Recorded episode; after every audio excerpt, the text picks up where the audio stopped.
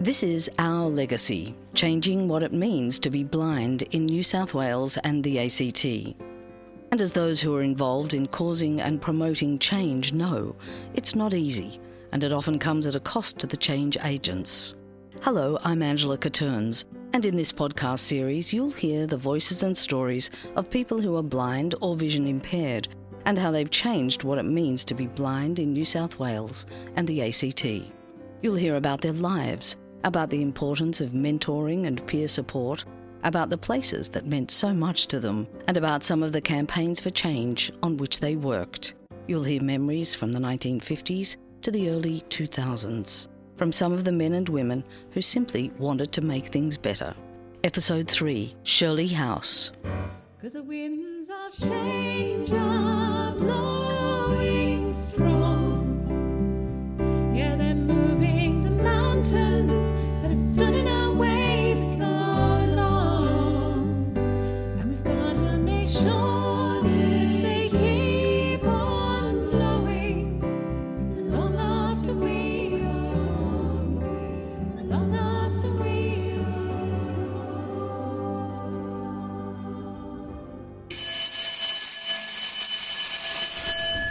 In 1957, the Association of Blind Citizens bought Shirley House, a charming old house at 11A Ethel Street, Burwood. From then on, it could expand and increase its services from an easily accessible central location.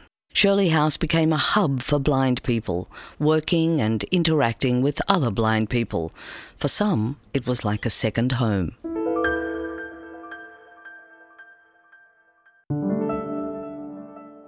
Was actually part of, almost a part of the living space I would visit frequently ever since I can remember being really little.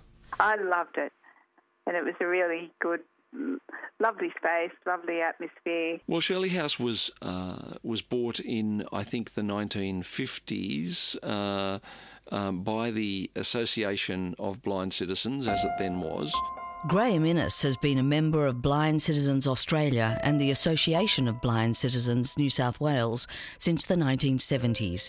He is committed to advocacy and peer support and was Australia's Disability Discrimination Commissioner for 10 years. The members decided that what they needed was a, a gathering point, which was um, that they had had an office in Rawson Place in uh, near Central Railway, uh, but it was relatively small, and what they needed was a gathering point where they could um, have activities, functions. Uh, they used to do um, craft uh, and, and and do other training, technology training um, there, and just have a, a gathering place for people who are blind and vision impaired. Uh, and that there was a, a library there. They did typing uh, and other classes. And so it was bought for that purpose and named after uh, Mr. Shirley, who had been a great uh, supporter of the association in the earlier part of the of that uh, century. Um, and it ran until the the about 2010 when the association committee decided that it, it was an old house, it required a lot of maintenance, and um, they weren't able to uh, to keep it. Uh, everyone knew uh, at Shirley House uh, when someone was arriving with the doorbell that was well known to us all. And um, given that it was a long building, uh, one needed to hear uh, the bell Audio clues play a critical part in the lives of people who are blind or vision impaired. This is part of the reason that the bell at Shirley House had so much meaning. But there was also a box at the gate of the property which emitted a quiet buzz so that people could find the gate as they walked down Ethel Street. It was loud enough when you got within about, I'd say, 30 feet of me, about there. And I mentioned it to Roy Hallett, and he said, Well, actually, we were thinking of getting rid of it because it was more of a blindism. And I said, Well, please don't.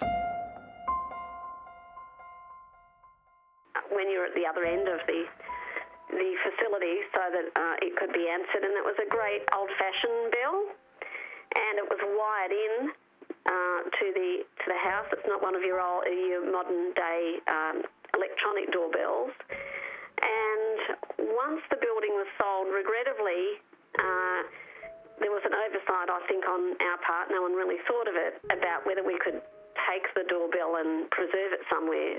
So Shirley House is more to do with a social side, and there's always been this conflict with the, uh, you know, for forever with the agencies that people, the agencies like to do. Uh, in the early days, it was sheltered workshops, so help with employment, um, rehabilitation, things like that. Whereas a lot of blind people themselves would like more social interaction. My brother had his 21st there. I've been to a lot of the their fetes that were on there, stalls raising money for the association. And when you're a young person, the the idea I had in my head at the time was well, Blind Citizens Australia, or NFBCA as it was then, the National Federation of Blind Citizens Australia, that was for the younger people. But Shirley House, well, that was for the older people because of those who were there. I've met a lot of peers through visits to Shirley House, uh, also the arts and crafts days on some Thursdays where people would do cane work or other um, other craft work. Having workshops and functions there, I realised that the organisation certainly had a purpose and a place. And um, in the end, that became my second home, really. Some of the social activities or lunch uh, there were many times where there'd be endless hours playing cricket with a cane cricket ball on the cricket pitch that was outside, and the sewing service where if I needed something, if I'd broken a hem. The list goes on, there's just so many memories. We all used to walk from Burwood Station to Shirley House. That's just what you did. You could have parties there if you wanted to. I had my 40th birthday party there. And, any, and I used to love all the socials that they had there, like Christmas time. And then there were all the fetes and market days and I loved being the publicity officer for the Fete Committee because anything to do with social events, I always like to be involved with, more so than, say, political events. We used to actually have um, our a lot of Blind Citizens Australia Sydney branch meetings there from about, I guess, the early '90s on, because it was a, it was a good venue. People knew their way around Burwood, and many of the members of Blind Citizens New South Wales, as it is as it was more recently, and Blind Citizens Australia um, were in common. So we had a very common, very common interest. You just exchange, even if it's you know humour or, or just um, information about how to do things or where to find information, so on. People were very willing to travel to these meetings because, and, and it was quite long journeys or even expensive journeys for people with taxis, just to be together and just to have that that interaction. Um, yeah, just to, so you might talk about how difficult it was to handle taxi drivers, or you might, or how to cook, or just anything that you couldn't you couldn't share with people who could see because they wouldn't understand. One of the things that I I remember very fondly was that uh, on the back wall on the uh, the veranda of Shirley House there was a there was a big map, probably um, two metres by two metres. Uh, of all of the railway lines of Sydney, a raised map that you could, so you could feel um, the railway lines and you could read the braille uh, names of the uh, stations, and um, I used that map, as did many other people who are blind or vision impaired, to learn uh, my way around those railway lines. And that was a very important um, thing for me in terms of my independence, my ability to um, be able to go and uh, catch a train and, and travel uh, where I wanted to in Sydney. Uh, Shirley House was just a five or ten minute walk from Burwood Station up, uh, up Burwood Road. And um, uh, and and I used to go there. I lived in Ashfield at the time, so it was relatively close. Um, but uh, learning those train lines was was pretty important, and going to you know barbecues and um, uh, other activities at Shirley House, and just seeing um, people who are blind or vision impaired again operating uh, independently. Um, was a was a real uh, reinforcement for me uh, of of what I could achieve. I mainly worked in the library because I, you know, was doing minutes and you know, helping with catalogues and books and things. It was just lovely. The library goes back a very long way, back into the uh, probably even the, the uh, teens to twenties or something of the uh, last century. Obviously, people were hungry for things to read. And there was a great deal of turmoil, I would imagine, between um, some of the people who were members of the association and uh, the uh, institute as it then was. Some of them either had worked there, etc., and had, I think, probably even lost their jobs because people they didn't want them to be members of the association, etc., etc. And so they um, they uh, started. Well, they well they then wouldn't use their library, would they? And uh, or either one way or another they didn't. Uh, I think they started with finding the money for a, a subscription to Progress, which was the English magazine which had by then been established, and I think it still exists as far as I know. And then they started to expand that to, to other things. There were certainly in those days, I think, a few people who either could not, couldn't, or would not use the library that the uh, institute was then provided because of the problems that they had had with that. But then, as time went on, they started to buy books and start a little library, and it meant that people who came in uh, to various activities, etc., or meetings, could borrow books and take them home and read them and bring them back, etc. And that really suited quite a lot of people. And it expanded in this way throughout the years. And certainly by the time I became a member, I used that library quite a lot because I could just come in, take a book away and read it and bring it back, uh, rather than have how I was going to get it either through the baskets they sent out or, or through the post office and all that sort of thing. For the last 14 years of Shirley House's existence, I was the librarian there. Although it didn't have all the books that um, the uh, Royal Blind Society's library came to have, it had quite a lo- wide selection of books, and that that suited people particularly who were regular uh, uh, visitors to the association, to sometimes take home a few volumes at a time or a whole book or whatever it was they wanted, just as um, people could do from their local library. And um, it was also a library in which you could browse. You couldn't browse at William Street or at, or at Enfield you could browse in our library and you could discover things. And you say, oh, yeah, I'll have to read that. And, uh, and uh, we continued with that library uh, until um, we had to sell Shirley House. I did my very best to rescue as many of those books as I could and have them sent to Canberra so that they could become be archived into the National Library. But I think things that a lot of us didn't want to get thrown out were unfortunately uh, disposed of. We had uh, Christmas functions, we had trivia nights um, that Blind Citizen Sydney branch held there. Built in the garage of Shirley House was a well equipped recording studio where programs such as Outlook were recorded. First for broadcast on 2SER FM and later on 2RPH. It was a separate, secure space equipped for recording voice and music, including some popular Christmas carols. Identification. This is Outlook. To be broadcast on December 21st at 7:45 p.m.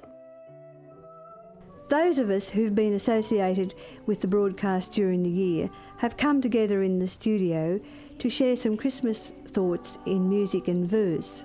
We have Diana and Leo Braun, Janice Gaffey, Joan Neach, Vera Shaw, of course myself, Mari Shang, and Julian Lee, without whose technical assistance this program would not be possible.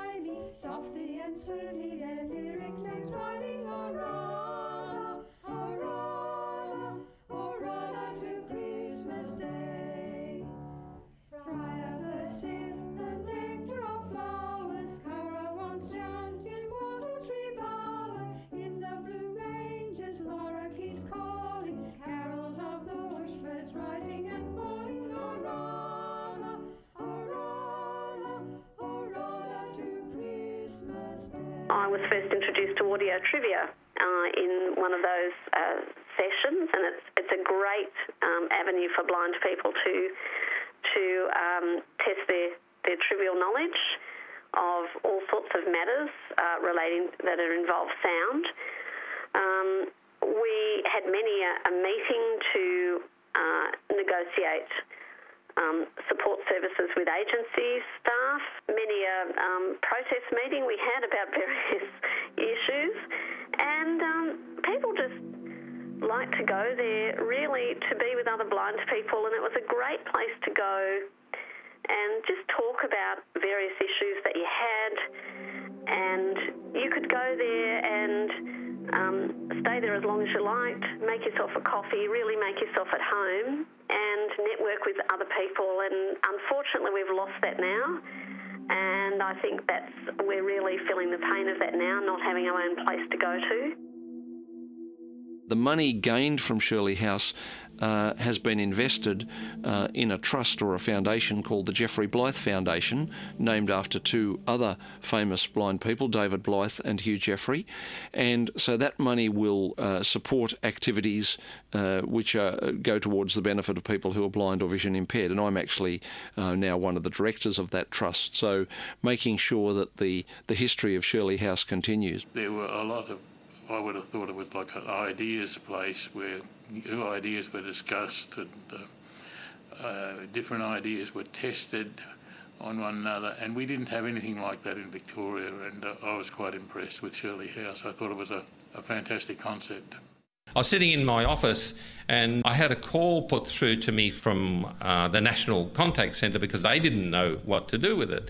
It was a woman who lived in Ethel Street uh, in Burwood, and she wanted to both complain and also see uh, what we could do, Vision Australia could do, about all of the braille that was being thrown out uh, from the house next door. Michael Simpson, president of BCA and a long term employee at the Royal Blind Society and Vision Australia, was the last person to turn the key in the door at Shirley House before it was sold. He shared some stories at the first convention of the BCA New South Wales division in Newcastle. She was really aggrieved that this organisation was so disrespectful of this special thing called Braille. Um, forget the fact that it was probably the 1930 uh, Women's Weekly or the um, uh, television program from 1965 or, or whatever it was in Braille, but um, she thought Braille was just so important that it had to be preserved. So she put it all in the boot of her car and brought it down to Mitchell Street to, to Vision Australia. And we also had to gently say to her, well, look, yes, Braille is important, but like print, uh, there are some things that are worth keeping and some things that are just not worth uh, worth keeping. The other story is that Kerry and I still have a piece of Shirley House. When they were cleaning the house out, uh, there was this old timber table. Uh, two of the legs had um, broken off, but Kerry decided, no, nah, that had a lot of history, and uh, Michael and Kerry should restore this old table.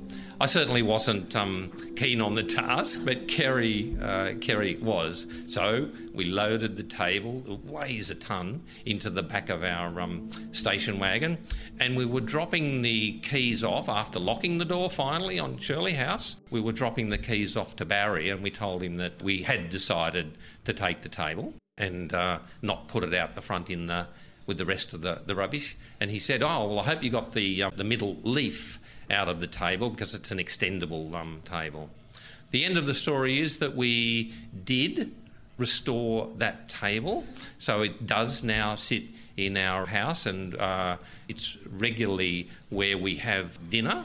And even though we restored all other parts of the table, there are some scratches and cuts and gouges in the top of the table that remind us of uh, its life as a um, as a table at Shirley House. So there are some parts of these organisations that live on, not only the physical um, parts of these organisations that live on, but also the memory of the individuals who've been involved with these organisations and who continue to support our organisations into the uh, into the future. There's a real benefit in having a place like Shirley House, a, a sort of a gathering point, um, and uh, wh- whether um, ju- just how it's structured, uh, it's not uh, clear. What what happens in the United States is that uh, the United States are big on their and Canada are big on their summer camps, and there are specific camps in the United States for people who are blind or vision impaired, and I think that may be a better way to. Um, transfer skills and learning and, and that mm. sort of positive benefit than having a having to maintain a, a, a house or a um, or a facility. And if you have a house or a facility, where do you put it so that it's um, convenient for most people? Uh, and how do you afford to, to, to buy it and maintain it in the Sydney property market? But I think there's a real benefit in the in the opportunity to gather, uh, share knowledge, share information, and share peer support. This podcast featured the voices and stories of Sondra Wibberley, Jennifer Parry, Ros Sackley, Graeme Innes, David Blythe, Lynn McGregor, Sandy Dark, Susan Thompson, Mari Shang, and Michael Simpson. It was produced by Angela Catterns and edited by Damon Sutton for Blind Citizens Australia. Theme song by Emma Bennison. Being blind can create challenges because of the way other people react to it. People who are blind do not need or welcome pity. They may appreciate help at certain times and under certain circumstances, but their lives are as varied as any other people's. They are the same, only different. Cause the winds of change are blowing strong. Yeah, they're moving the mountains that have stood in